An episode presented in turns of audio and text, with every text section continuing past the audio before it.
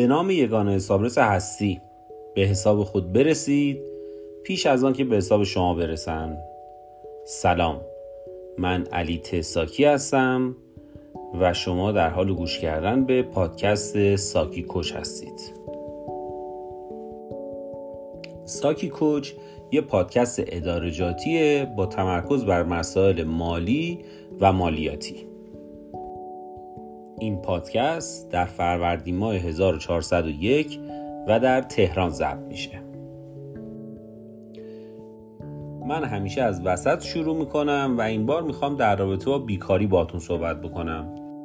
این پادکست برگرفته از یک یادداشتیه که من در 26 تیر ماه سال 99 در شماره 4936 روزنامه دنیا اقتصاد با نام پس بقیه بیکارها کجا هستند چاپ کردم. سازمان بینالمللی کار بیکار رو کسی در نظر می‌گیره که شغلی نداره؟ در این حال برای شروع یه شغل جدید آماده است. همزمانم به دنبال کار میگرده ها اما نمی‌تونه شغل پیدا کنه.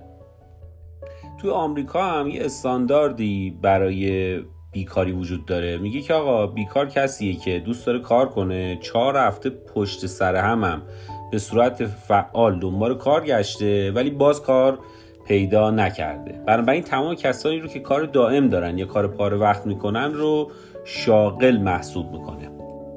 همینطور تمام کسانی که بدون دستمزد در یک بنگاه اقتصادی خانوادگی یا یک کسب و کار خانوادگی فعالیت می‌کنن رو بیکار به حساب نمیاره.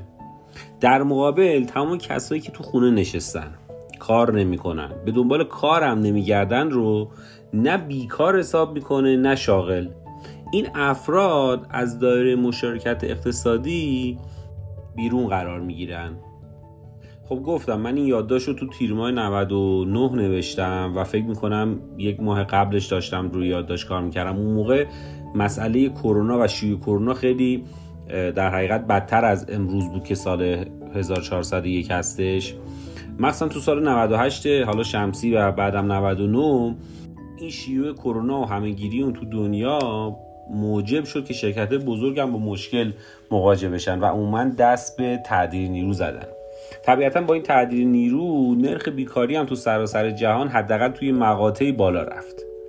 طبق اعلام رسمی وزارت کار ایالات متحده تو اول خرداد یعنی 21 ماه میلادی حدود 39 میلیون نفر برای بیمه بیکاری ثبت نام کردن.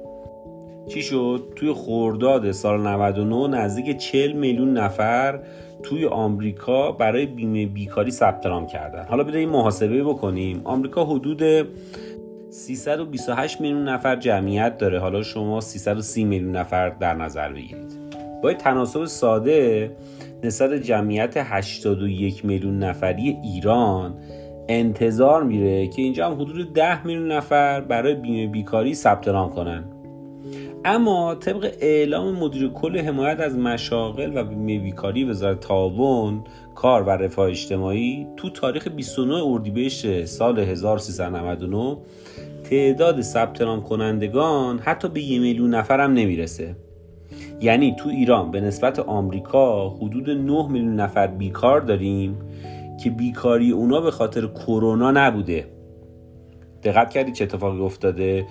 توی بهار سال 99 به خاطر بیکاری ناشی از کرونا 40 میلیون نفر میرن توی آمریکا برای بیمه بیکاری ثبت نام می‌کنن. آمریکا جمعیتش 330 میلیون نفره. ما 81 میلیون نفریم پس با یه تناسب ساده اگه ما یه رشد اقتصادی مثل آمریکا داشته باشیم 10 میلیون نفر باید بیکار داشته باشیم که حتما داریم. ولی وقتی موقع ثبت نام میشه فقط یک میلیون نفر میرن ثبت نام می‌کنن. این تفاوته در حقیقت تفاوتیه که به ما نشون میده که آقا یه سری ما بیکار داریم بیکاری ها به خاطر کرونا نبوده از قبلم وجود داشته. در نظر بگیرید شرط ثبت نام تو بیمه بیکاری حداقل سال 99 داشتن حداقل 6 ماه بیمه تامین اجتماعی بوده. و همونجور که گفتم احتمال داره خیلی از این افرادی که شغلشون رو به خاطر این بحران دست دادن اصلا بیمه نداشتن. این دوباره ما یه موزل دیگه هم نسبت به آمریکا داریم. ممکنه میزان بیکاری ناشی از کرونا بیشتر بوده باشه ولی چون شرایط احراز رو نداشتن نرفتن خیلی ثبت نام بکنن. حالا من این مقایسه و داستان ها رو گفتم که برسم بسن به این داستان محاسبه نرخ بیکاری تو ایران. همونجور که می‌دونید محاسبه نرخ بیکاری تو ایران مثل بقیه آیتم های مهم اقتصادی مثل مثلا محاسبه تورم نرخ تورم همیشه با ابهاماتی مواجه بوده.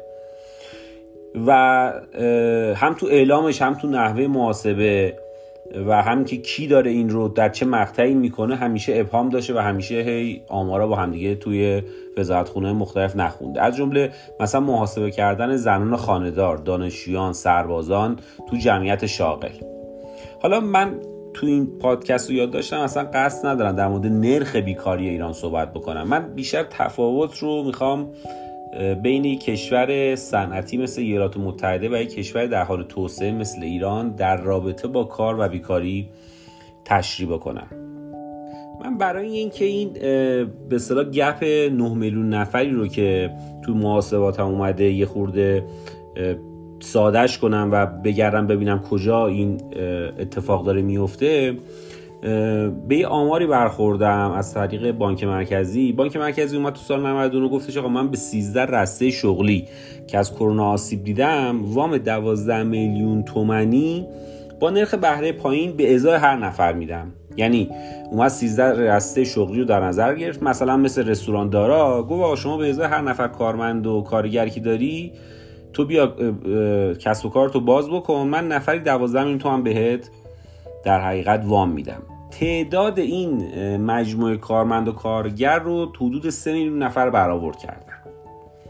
حالا این 3 میلیون نفر خب طبیعتا اینا بیمه هستن که آمارشون دارن دیگه. حالا اگه ما تمام این 3 میلیون نفر رو شاغل بیمه نشده در نظر بگیریم یعنی فرض بر این بگیریم جزء همون نهتای گم شده ما هستن و فرض بگیریم آقا تمامشون در بر اثر کرونا بیکار شدن و بیمه بیکاری هم ندارن تفاوت بیمه بیکاری ایران و آمریکا به 6 میلیون نفر کاهش پیدا می‌کنه. من یه میلیون نفر دیگه هم کم می‌کنم به خاطر اشتباهات آماری. حالا چه کنیم با این 5 میلیون نفر؟ حالا من می‌خوام در رابطه با اینکه این 5 میلیون نفر رو چجوری ببریم سر کار؟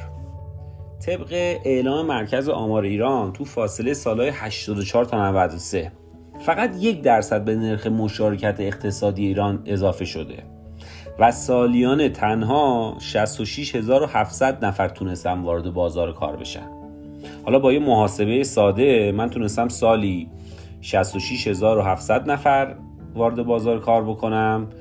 یک سری هم آدم اضافه میشه 5 میلیون نفر هم از قبل بیکار دارم. با این سرعت احتمالا ما 50 سال نیاز داریم تا این افراد رو در حقیقت بتونیم ببریم سر کار.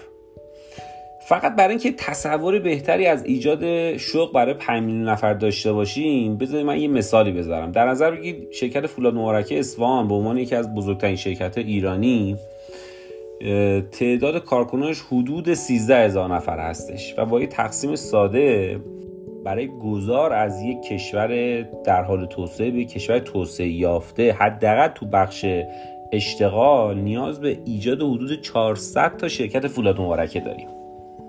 حالا شما در نظر بگیرید با این اقتصادی که حالا جهانی شده با این تحریمایی که هر روز میاد و هر روز میره و البته این بار کرونا ما می‌تونیم خدا وکیلی چهار تا شرکت فولاد مبارکه تاسیس کنیم؟ 396 تا دیگهش پیشکش.